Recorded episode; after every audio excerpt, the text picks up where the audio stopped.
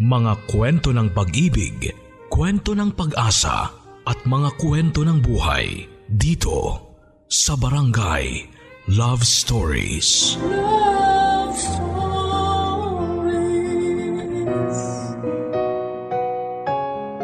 Ang mga taong hindi natututong mag-let go at mag-move on noong nabubuhay pa ay nagiging mga mapaghiganting ligaw na kaluluwa.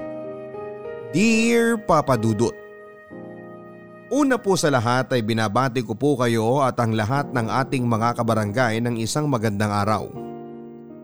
Ako po si Norwin, 34 years old, taga Benguet Province.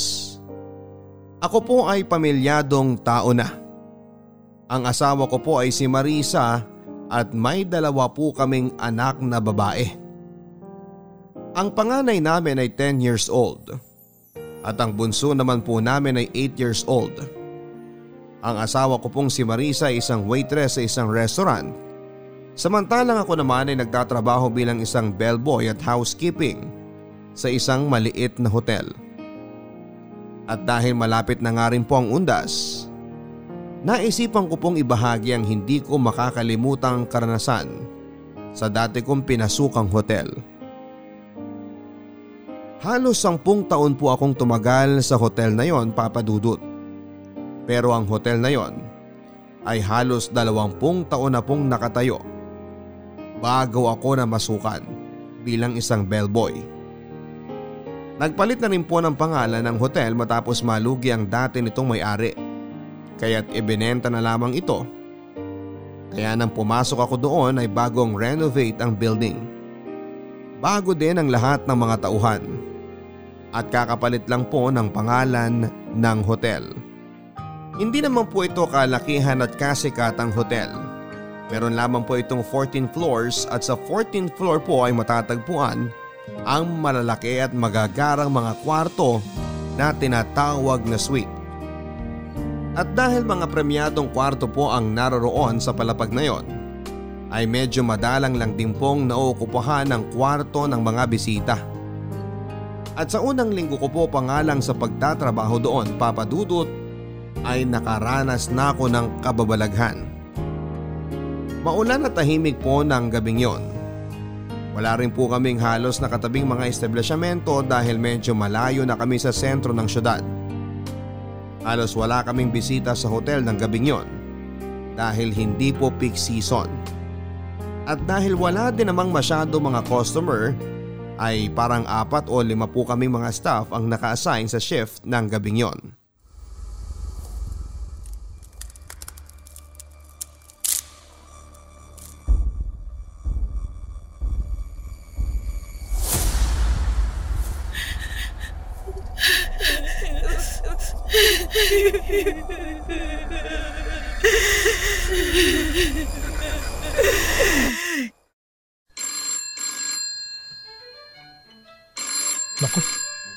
Yung telepono. Mang Jun? Nasaan po si Ami? Nako, nag-CR. Nako, papaano to? May tumatawag po eh. Eh, sagutin mo na. Andyan ka na eh. Nako eh, baka Englishin ako nito eh. Eh, hindi rin ako pa pwede dyan. May, eh, mas may laban pa ako sa mga kawatan kaysa sa Englishan. Sige na nga, sagutin ko na. Hello, good evening, front desk. Hi, good evening. Pwede ba ako mag-request ng mga tuwalya? Ah, okay, sige po ma'am. Anong kwarto po kayo? Sa 1401. Ah, okay, sige po ma'am. Iakyat ko na lang po dyan. Thank you. ano daw yon? Nagpapakit ng tuwalya, Mang Jun. Mukhang galing sa sexy time ah. Palabiro talaga kayo, Mang Jun ah.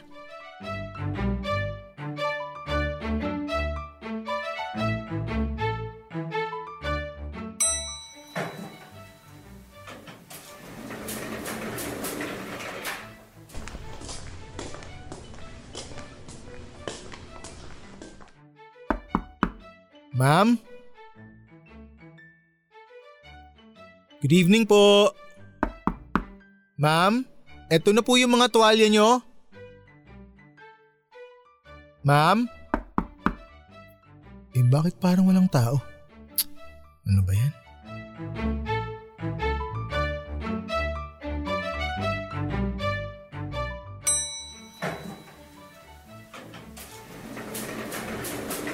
Ami, pwede mo bang tawagan yung 1401? Ha? Bakit ka may dalang mga tuwalya? Eh, nag-request yung 1401 ng tuwalya eh. Pero ayaw naman buksan yung pinto. Ano? Wala tayong kliyente sa 14th floor ngayon. Ano? Eh may tumawag kani-kanina lang eh. Hindi ba, Mang Jun? Ha? Ano yan? Hindi ba kanina may tumawag? Oh, yung nag-request ka mo ng mga tuwalya. Imposible yon dahil wala naman tao sa 14th floor. Sigurado ka ba na tamang kwarto yung narinig mo? Oo. 1401 ang sabi ng babae. Kainis ka naman Norwin eh. Huwag ka nga manakot ng ganyan. Oh, etong susi oh. Paano magkakatao doon? Gusto nyo i-check natin.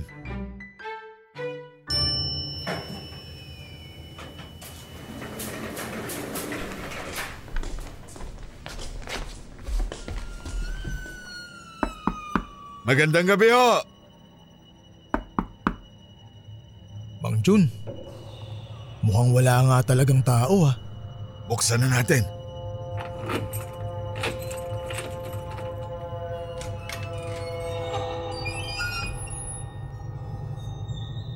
Eh wala namang tao. Hala, Mang Jun, wala ngang tao dito. Tara na, bumaba na tayo. Kinikilabutan na ako.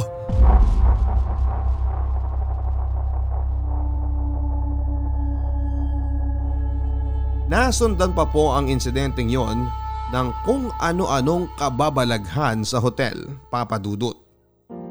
At hindi lang po sa room 1401 kundi sa buong 14th floor, lalo na kapag walang masyadong nag-ookupa dito.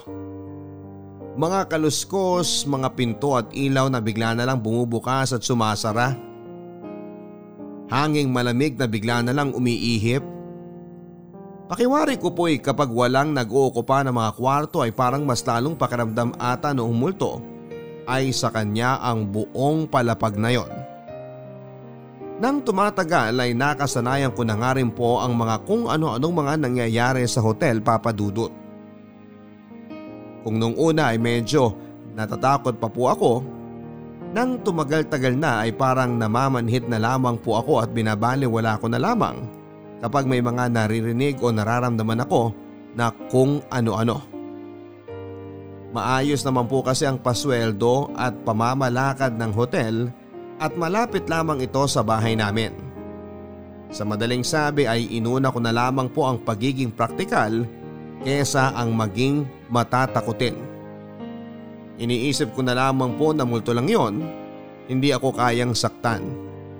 At kagaya nga po ng sabi nila ay mas nakakatakot pa ang mga buhay kesa sa mga patay.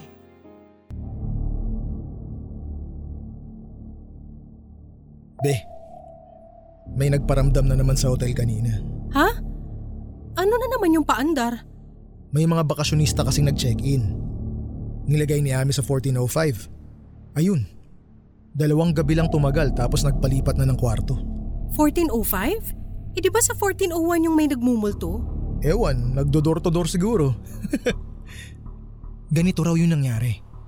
Bale dalawa lang kasi yung bisita doon sa 14th floor. Yung grupo ng mga bakasyonista at yung mag-asawa. Tapos yung mag-asawang bisita, overnight lang naman. Hindi nga namin alam kung may naramdaman sila eh. Hindi naman sila nagreklamo. Pero yung magbabarkada, yun ang pinaramdaman talaga. Nilipat na nga lang namin sa 10th floor tapos dalawang kwarto na lang yung binigay. Aba, ang tindi naman ng multo na yan. Sa grupo mismo nagparamdam? Oo nga eh. Lima silang magbabarkada. Anong paramdam sa kanila? Ang kwento, nung unang araw, tinawag nila kay Ami. Nirereklamo yung kabilang kwarto. Hindi raw sila nakatulog kasi parang may nag-aaway. Sigawan daw ng sigawan yung mag-asawa. Nung una, Akala raw ni Ami yung mag-asawang bisita yung nag-aaway. Pero nung dinouble check niya yung record, hindi naman sila yung katabing kwarto. E di, hindi na lang sinabi ni Ami na multo yun. Nako, grabe naman yan. Kaya nyo nilipat na lang. Hindi pa nga muna nilipat ni Ami kasi syempre, ayaw niya naman na matakot yung grupo. Total, ingay lang naman yung naririnig eh. Pero nung sumunod na gabi, Nung natutulog sila, nakarinig na naman sila ng away. Tapos sa irita nung isa, kinatok niya yung pader para sitahin yung kabilang kwarto. Tumigil naman. Pero maya maya, may kumatok sa pinto nila. E di binuksan nung isa sa kanila yung pinto. Tapos, wala namang tao sa labas. Diba sabi ko, sa irita nung isa, nagising siya tas kinatok niya yung pader para sitahin yung kabilang kwarto. Nahimbing na siya ulit sa pagkakatulog. Bigla na lang niyang naramdaman na inaalog yung kama niya. Pagsilip raw niya sa may paanan niya, may babae raw na naka-wedding gown. Pambihira! Grabe! Nagtayuan lahat ng balahibo ko. Nung inalog yung kama niya, nagsisisigaw raw siya. Tapos nagising na rin yung mga kasamahan niya. Ayun, itinawag na sa amin. Tapos hindi na lang namin binanggit na may nagmumulto talaga sa 14th floor. Nilipat na lang namin sila sa 10th floor. Grabe! Parang unang beses yan na nagparamdam sa grupo ah.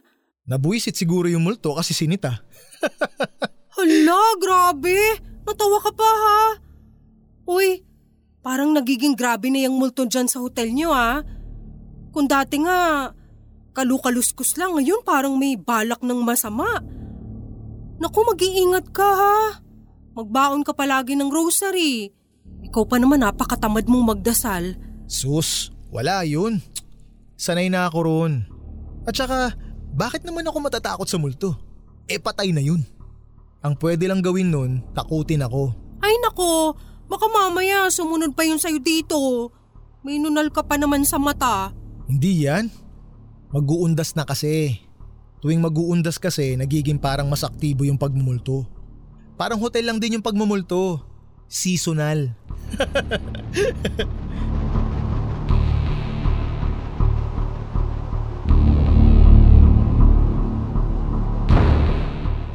Napansin po namin ang mga staff sa hotel na parang nagiging aktibo ang nagpaparamdam sa 14th floor kapag malapit ng mag-undas papadudot. Hindi namin alam kung ano ang meron sa undas at parang mas nababagabag at nambubulahaw ito. O parang mas nagiging malakas ang puwersa dahil mas napapadalas ang paramdam nito kapag dumarating na ang buwan ng Oktubre hanggang sa mga unang linggo ng Nobyembre. Ngunit tulad ko po ay parang nakasanayan na rin ng mga staff sa hotel namin ang mga paramdam sa 14th floor. Gayon pa man papadudot ay may ilan pa rin po sa amin ang mga nag-resign na dahil hindi na kinaya ang mga paramdam. At karamihan po sa kanila ay mga nakasama ko sa housekeeping dahil kami po ang madalas na umaakyat sa palapag na yon wala din po kasing pinipiling oras ang multo. Mapa umaga, tanghali o gabi. Nagpaparamdam ito. Lalo na kapag walang masyadong tao sa palapag na yon. Pero nang tumagal papadudot ay iniwasan na rin po talaga ng hotel na maglagay ng kliyente sa room 1401. At naglalagay na lang po kami ng bisita doon kapag peak season at fully book na talaga ang hotel. May mga nagfi-feedback na rin po kasi sa amin na mga bisita na kung ano-ano raw ang nararamdaman nila sa kwartong yon. Kaya kami na rin po mismo ang umiwas na maglagay ng bisita doon. At nang tumagal nga po ay maski online ay may mga naglalagay na rin po ng comment tungkol sa room 1401. Ilang buwan matapos pong mag-open ang hotel namin ay nalaman din namin na dati pa po palang nagpaparamdam ang multong yon sa 14th floor. Kahit pa daw po noong iba pang nagmamanage ng hotel at hindi pa nare-renovate ang building ay naroon na yon. At sa hula nga po namin ay baka kaya nalugi ang dating hotel ay dahil sa nangyari sa kwartong yon. Yun po kasi ang mga sabi-sabi mga dalawang dekada na po ang nakakaraan ay may nagbigtiraw na babae sa room 1401. At kaya daw ito naka-wedding gown ay dahil nagpakamatay ito kinagabihan bago ito ikasal.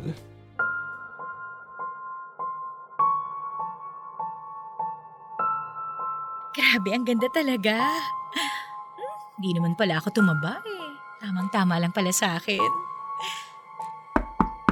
Sandali lang! Oh!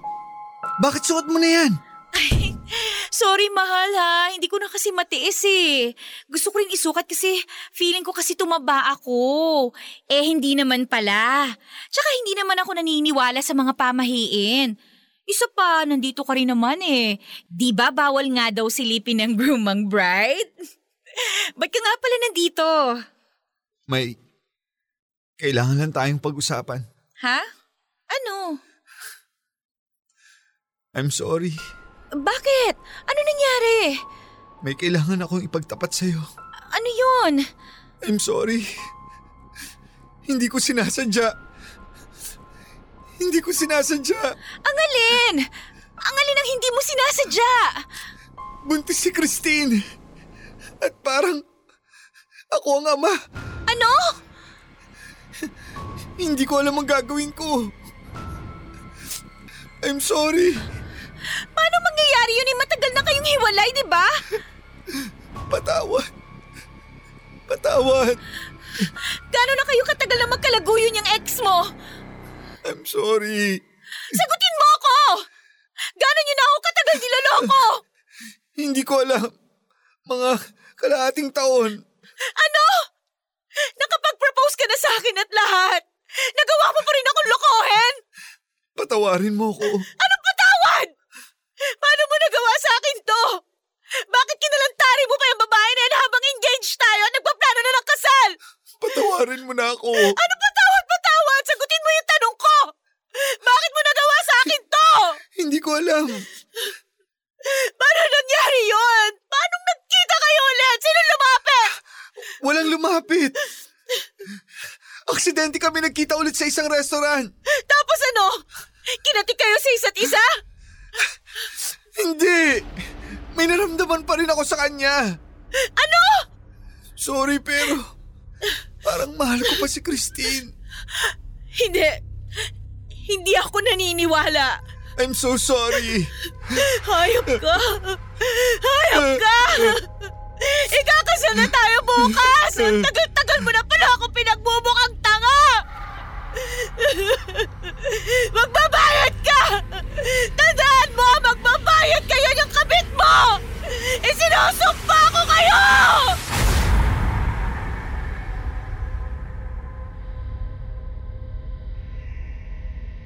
Napabalita pa nga daw po sa tabloid ang nangyaring pagpapakamatay sa hotel na yon. Pero dahil sobrang tagal na na nangyari yon ay halos nakalimutan na rin po ito ng mga tao. Ang ilan sa mga nakakaalala na lamang po ay yung mga matatandang may-ari ng karinderya na minsan ay kinainan naming mga staff malapit sa hotel. Ayon po sa kanila, ay medyo kalat na rin po sa lugar na may nagmumulto sa hotel na yon na ikinikwento rin ng mga dating naging empleyado. Nang tumagal ay pinagbawalan na rin po kami ng hotel na magkwento sa mga nangyayaring kababalaghan papadudot. Ang sabi nila ay wag na raw naming patungan pa ang mga sabi-sabi. At kung may matanggap man na feedback tungkol doon na galing sa mga customer ay pabayaan na lang namin. Pero sana raw ay huwag naming dagdagan pa at isekreto na lamang namin sa isa't isa kung meron man na nararamdaman. Kaya sa loob ng ilang taon ay hindi na lamang din po namin pinagsabi sa iba ang ilan sa mga nakakapanindig balahibong karanasan ng ilan sa mga naging bisita namin. Hello? Mahal. Oo, kakatapos lang ng meeting namin. Sobrang pagod nga eh.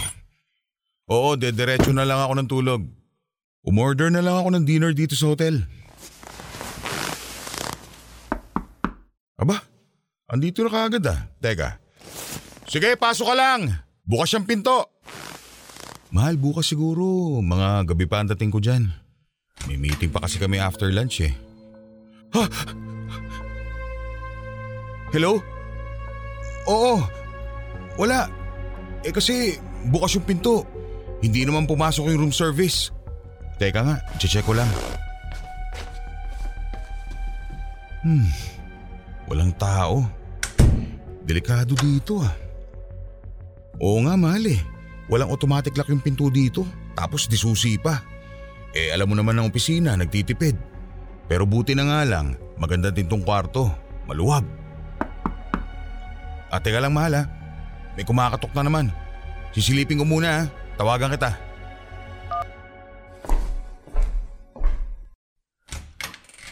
Good evening, sir. Sir, eto na po yung order nyo. Kanina ka pa dyan? Ah, hindi po, sir. Ngayon pa lang po. May kumato kasi dito kanina eh. Bumukas yung pinto. Tapos wala namang taong pumasok. Ah, ganun po ba? Teka, may tao ba dyan sa kabilang kwarto? Meron pong isang occupant pero dun pa po sa kabilang hallway, sir. Pwede bang i-check nyo yung CCTV ninyo kung sino yung nanloloko dito?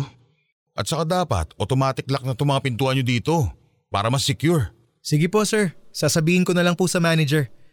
Enjoy your dinner, sir.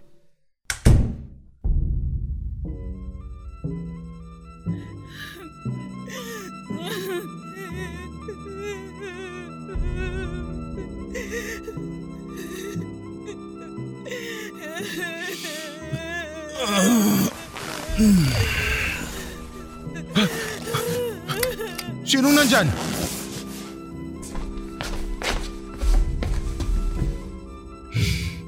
Ano ba yun? Makabalik na nga sa pagtulog.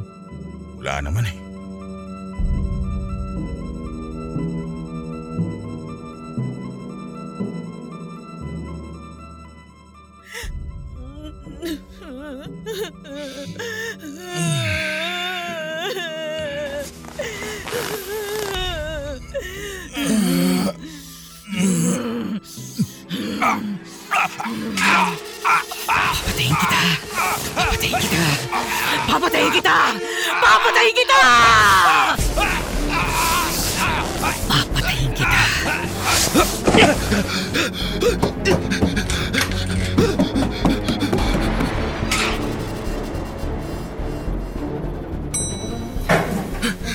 May multo! May multo sa kwarto ko! Sir, ano pong kwarto nyo? 1404! May multo! Tinaganan ako habang natutulog ako! Hindi ako makahinga! Babae na katrahe ni Boda! Nalilisik ang mata! Papatayin niyo raw ako!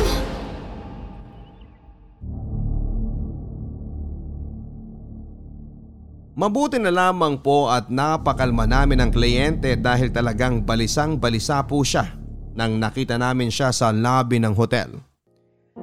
Sinubukan pa po siya na kausapin ni Ami at kumbinsihin na baka nananaginip lamang ito. Pero siguradong sigurado po ang kliyente na hindi siya binabangungot at naramdaman niya na nakapatong sa kanya ang galit na galit na white lady at halos hindi raw po siya makahinga. Ililipat pa po sana namin siya ng kwarto pero siya na po ang nagsabi na gusto na niyang mag-check out at umalis sa hotel. At dahil nagwawala na rin po siya sa lobby ay minabuti na lamang po ng manager namin na ilipat siya sa ibang hotel at ang management na namin ang sasagot ng bayad. At sa awa ng Diyos, papadudot ay hindi pa masyadong uso ang Facebook nang nangyari yon dahil baka nag-viral na ang insidenteng yon kung sakaling ipinost ng kliyente namin. Dahil umalis na rin po ang kliyente at hindi na rin po tumawag o nagparamdang pang muli sa hotel ay hindi na rin po namin ipinaalam pa sa kanya ang nakita namin sa CCTV na kanyang ni-request. Dahil ng gabi na sinabi niyang may kumatok sa kanyang pintuan ay wala po kaming nakitang tao. Kundi isang itim na anino na pumasok sa kanyang kwarto pagkatapos bumukas ang pintuan ng kusa. Bukod sa kliyente namin yon na dinagana ng white lady habang natutulog ay marami pa pong mga customer namin ang nakaranas na paramdaman ng multo sa 14th floor. May mga nakakarinig ng babaeng umiiyak ng disoras ng gabi. Meron nakakarinig ng mga yabag ng lakad at boses. At may isa naman na may nakitang babaeng nasa ilalim ng kamang nakatingin sa kanya. Nang nahulog niya ang kanyang unan at pinulot ito mula sa sahig. Ngunit may isa pa po kaming kliyente na talaga namang nakapanindig ng balahibo naming lahat papadudot. Solo backpacker lamang po ang binata. Tansya namin ay nasa 25 anyos lamang. Mukhang taga Maynila at may itsura. At tulad ng dati ay hindi rin po busy season noon kaya iilan lamang po ang mga bisita namin sa hotel. Dahil backpacker at mag-isa lamang po siya ay sa isang solo room lamang po namin siya nilagay sa may third floor.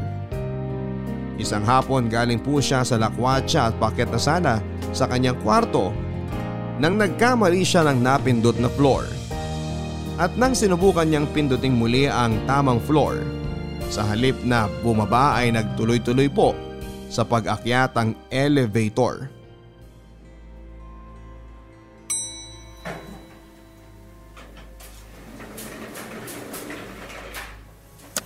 Ay, tanga. Second floor pala na pindot ko. Bobo. Aakyat pa tuloy sa 14th floor.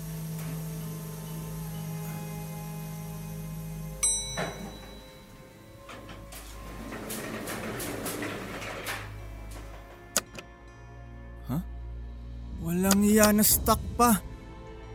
Anong gagawin ko? Paano na to? Ah, ah, alam ko na. Yung intercom. Hello?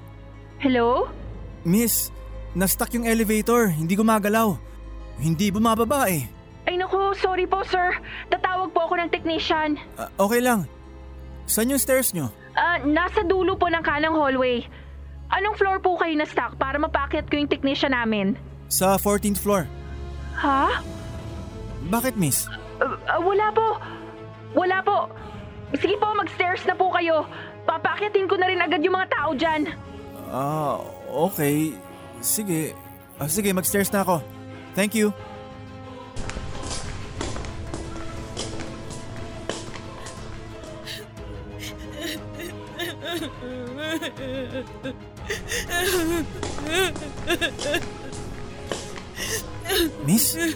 Okay ka lang? Miss!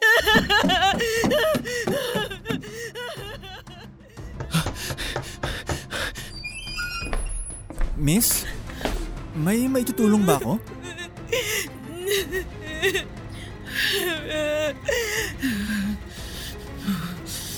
Hayop kayo. Niloko niyo ako! Sino? Sino nanloko sa'yo? Niloko niyo ako! Ikakasal na tayo! Tulong! Tulong! Papatayin ko kayo! Papatayin ko kayo! Papatayin ko kayo! Sir! Sir! Buksan niyo itong pinto! Tulong! Mang Jun! Parsayin na natin!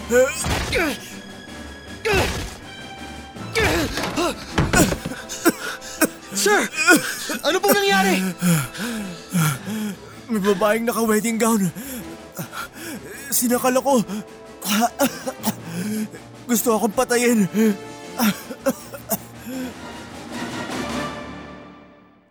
Ang insidenteng yun po ang lubos na nakabahala sa may-ari ng aming hotel. Hindi po kasi naniniwala ang may-ari sa multo.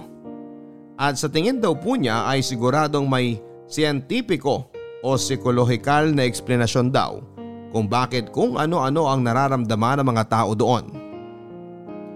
Yung mga naririnig at nakikita daw ng kung ano-ano ay hallucination lamang. At yung businessman na dinagana ng white lady habang natutulog ay malamang ay binabangungot lang daw. Pero nang nangyari na po ang insidente sa backpacker ay nakumbinsin na po siya ng manager namin na ipabindisyon ang 14th floor sa isang pare. Nagatan po kaming lahat ng blessing sa 14th floor papadudot. At habang binibindisyonan ng pare ay ramdam na ramdam namin na parang uminit ang temperatura ng lugar. Maski ang mismong pare ay parang aligaga at hindi mapakali. Gayon pa man ay naitawid naman po namin ang blessing ng walang iba pang paramdam na nanggaling sa multo. Bukod sa mabigat na pakiramdam naming lahat habang sinasagawa ang pagbebendisyon. At parang umepekto naman ng pagbibindisyon papadudot. Lumipas po ang ilang buwan na wala po kaming naranasang pangmuli na kakaiba sa 14th floor. At maski po ang mga bisita ay wala rin naman po mga naire-report na kakaibang karanasan. Kaya't nagpa siya po ang management namin na paukupahan na po ang 1401. Lalo pat magsa-summer vacation na po noon. At dahil halos taon na pong walang gumagamit, ay ipinalinis po sa akin ang kwartong yon.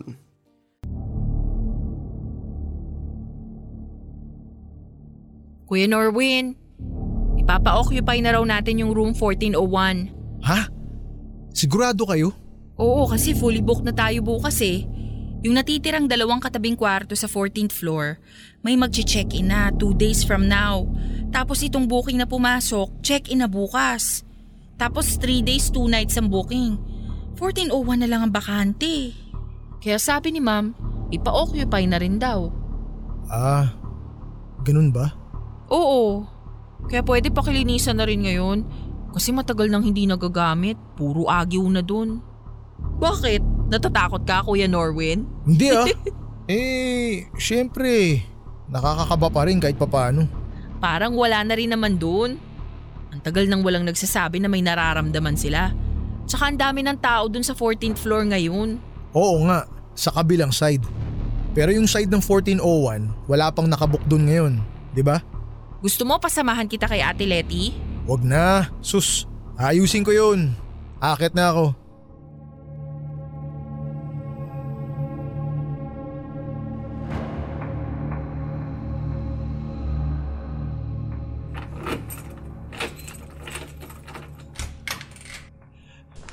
Ah, tabi-tabi po. Maglilinis lang po ako ng kwarto. Sandali lang po to.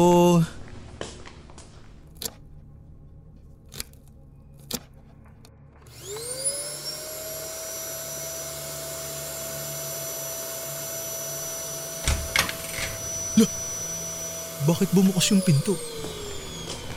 Ay. Pasensya na po kung maingay ako. Ah, tatapusin ko po agad tong paglilinis ko.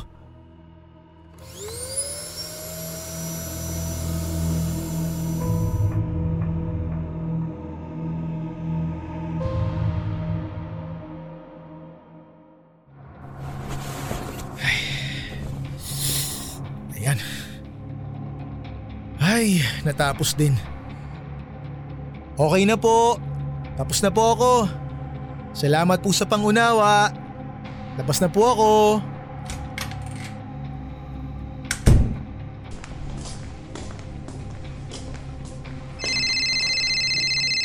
Ay. Hello, be? Ah, okay, sige. Anong ulam gusto nyo? Ay, teka, papasok ako na elevator. Baka mahina ang signal. Hello? Naririnig mo pa ako? Ah, okay. Oo, sige, sige. Akong bahala. Ha? Ah, wala. Bumukas kasi ulit yung elevator eh. Ah, wala, wala. Ah, sige, sige be. Tawagan na lang kita mamaya ha. Mamaya na lang ulit.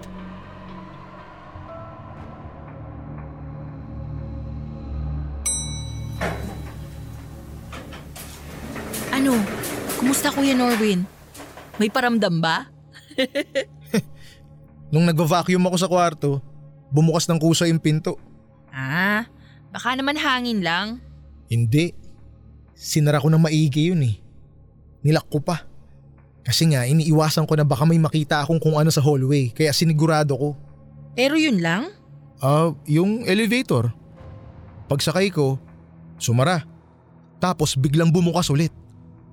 Nagtaka akong konti tas sumara na ulit tas bumaba na. Lo, Kuya Norwin, baka sumama sa'yo. Mabuti nga yun eh. Nang mag-check out na rin siya sa wakas.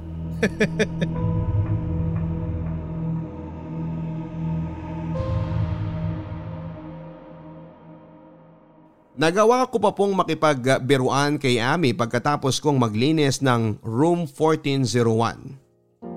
Pero ang hindi ko po sinabi ay habang naglilinis ako ng kwarto ay meron pa po akong mga kung ano-anong naramdaman. Pagkatapos ko po kasing mag-vacuum ng mga alikabok at agiw ay nagmap na po ako ng sahig. At kitang kita ko po sa basa ng sahig na biglang may mga bakas ng paa na parang naglakad mula sa bandang pintuan papunta sa kama.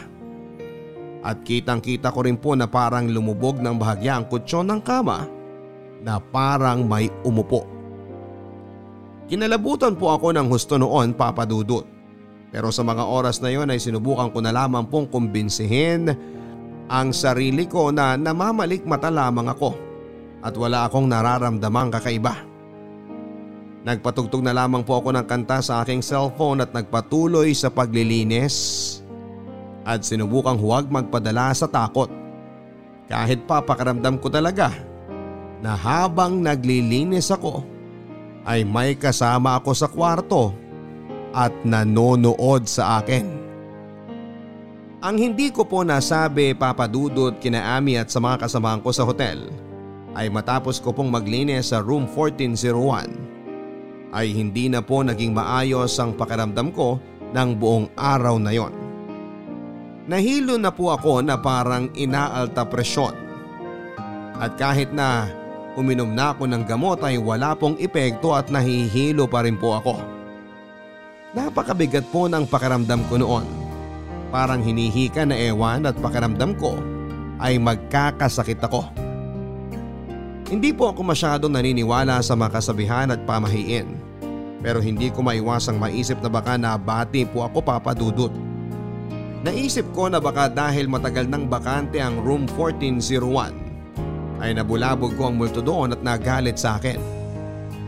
Pero pinilit ko na lamang pong isipin na baka masyado lang akong nag-iisip ng kung ano-ano. Lalo pat na ipablessing na namin ang kwarto at ang buong palapag. Isa pa ay ilang buwan na rin pong naging payapa at maliwalas ang pakiramdam sa 14th floor mula nang ipinablessing po ito. Dahil masama ang pakiramdam ko ay naisipan ko na lamang po mag-taxi para makauwi ng komportable sa bahay papadudot. At hindi ko akalain na makukumpirma ang aking mga iniisip sa biyahe ko pong yon.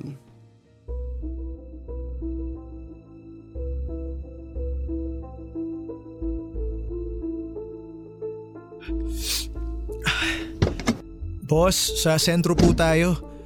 Ay, pasensya na po kayo. Akala ko po lalaki yung driver. Ah, okay lang. Marami rin ang nagugulat na mga pasahero eh. Ah, bakit po? Ah, wala. Sige, biyahe na tayo.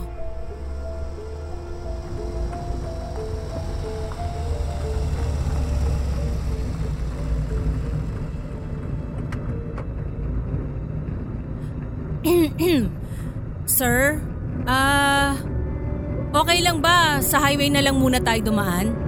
Medyo mapapalayo po tayo eh. Bakit po? Mabangin kasi dun sa shortcut eh. Delikado. Ah, sige po.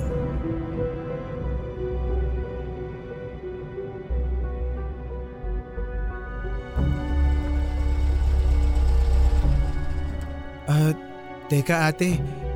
Bakit po tayo nandito sa simbahan? Hindi po dito yung bahay ko. Bumaba ka na! Po? Ah, hindi ikaw. Ano po? Yung kasama mo, pinabababa ko! Ate, wag naman po kayong ganyan. Huwag mong idamay ang inosente. Bumaba ka na! Diyan mo na hintayin ang pakakasalan mo!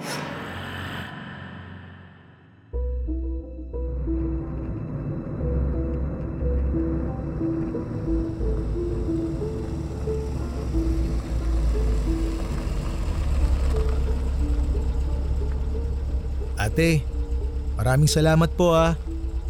Ito po ang bayad ko. Sa inyo na po yung sukli. Ingat po kayo. Salamat, sir. Sir! Ano po yun? Sir! Tumawag ka ng pare bukas sa bukas din. Uh, bakit po? Nagkamali ako kanina. Ngayon lang siya bumaba. Nanayo po ang balahibo ko nang tumapat ang taxi sa harapan ng isang saradong simbahan. Mag-aalas 9 na ng gabi at inutusan ng driver na bumaba na ang kasama ko. At dahil may ideya na ako kung sino o ano ang inuutusan ng driver, ay hindi na po ako gaano nag-usisa pa. at napatahimik na lamang po ako sa hilakbot. Kagyat na naisip ko rin po na baka naisipan ng driver na tumigil sa harap ng simbahan para ihatid ang kasama ko raw doon. Dahil lang napapabalita nga pong white lady sa hotel namin ay naka-wedding gown daw at nagpakamatay nga daw po kinagabihan bago ito ikasal. Nang umandar na po ulit ang taxi paalis ng simbahan ay nakahinga na po ako ng bahagya. Naisip ko na baka gumana ang ginawa ng driver at bumaba na at nilubayan na ako ng multo. Pero nang sinabi po ng driver na kasabay kong bumaba ang multo, pakiramdam ko'y aatakihin ako sa puso. Gusto ko mang tumakbo, saan naman po ako pupunta? Paano mo matatakasan ang isang bagay na sumunod sa'yo pero hindi mo naman nakikita? At mga isa o dalawang oras po pagkarating ko sa bahay ay dinapuan na po ako ng matinding lagnat.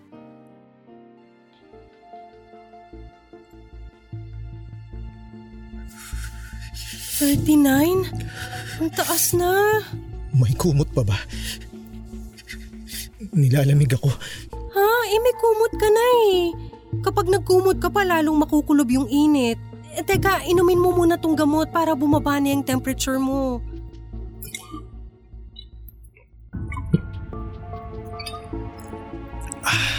Salamat. Ano ba nangyari sa'yo? Naulanan ka ba kanina? Hindi naman. Eh bakit bigla-bigla ka na lang nagkasakit? Naku baka kung ano na yan ha? Be, kanina sabi ng driver ng taxi, may katabi raw ako eh. Ha? Sino? Tingin ko yun yung nagpaparamdam sa hotel. Ano? Naka-wedding gown daw eh. Ang bihira. Nagdideliryo ka na ata. Be, hindi ako nagdideliryo. Sumama yung pakiramdam ko pagkatapos kong maglinis ng kwarto. Yung kwarto kung saan may nagpaparamdam. Be, sumunod ata sa akin eh. Ha? Ano ka ba naman? Norwin! Huwag ka nga magsalita ng ganyan. Tumatayo na naman mga balahibo ko sa'yo eh. Be, wag mo ko iwan dito. Dito ka lang. Natatakot ako eh. Eh sige, dito lang ako.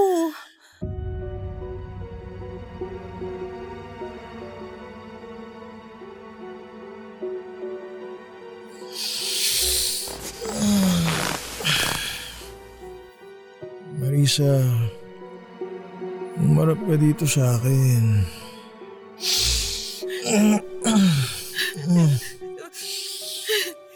Be, bakit ka umiiyak? Hindi ako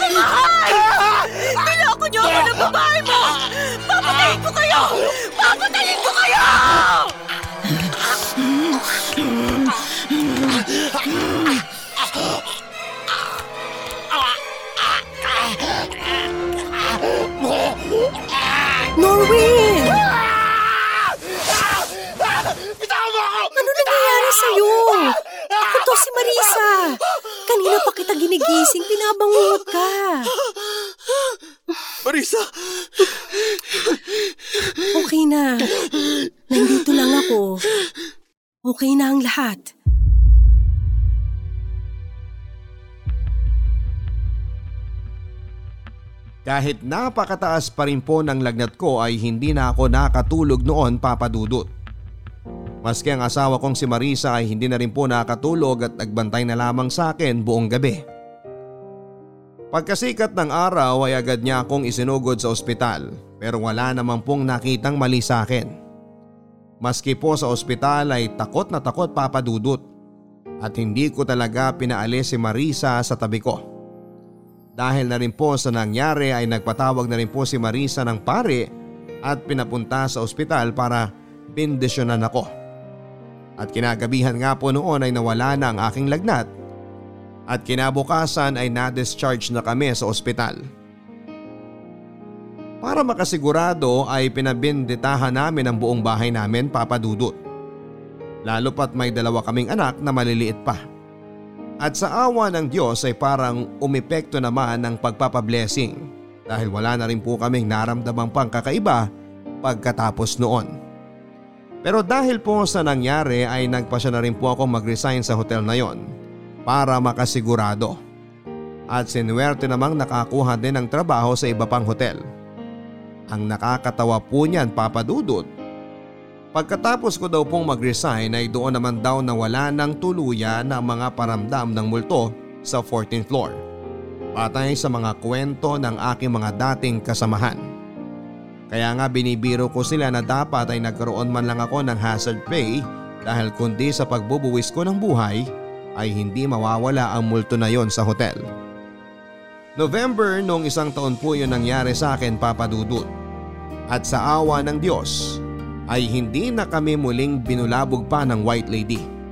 Pero ngayong paparating na naman ang buwan ng Oktubre at Nobyembre ay kinakabahan po ako. Magbabalik pa kaya ang White Lady? At kung oo, saan kaya ito magpaparamdam? Sa hotel na dati kong pinagtatrabahuhan? O baka naman dito na sa bahay namin ang bago niyang nilipatan? Sana po ay naibigan ninyo ang aking ibinahaging kwento sa inyo. At sana kapag napakinggan ito ng mga kabarangay natin ay maisama nila ako at ang aking pamilya sa kanilang mga dasal para sa aming patuloy na kaligtasan. At sana lalo papot parating na ang undas ay ipagdasal din natin ang mga kaluluwang hindi matahimik at naliligaw din sa lupa na makamit na ang ganap na kapayapaan at katahimikan. Ang inyong forever kapuso at kabarangay, Norwin. Mga kwento ng pag-ibig, kwento ng pag-asa at mga kwento ng buhay dito sa Barangay Love Stories. Love Stories.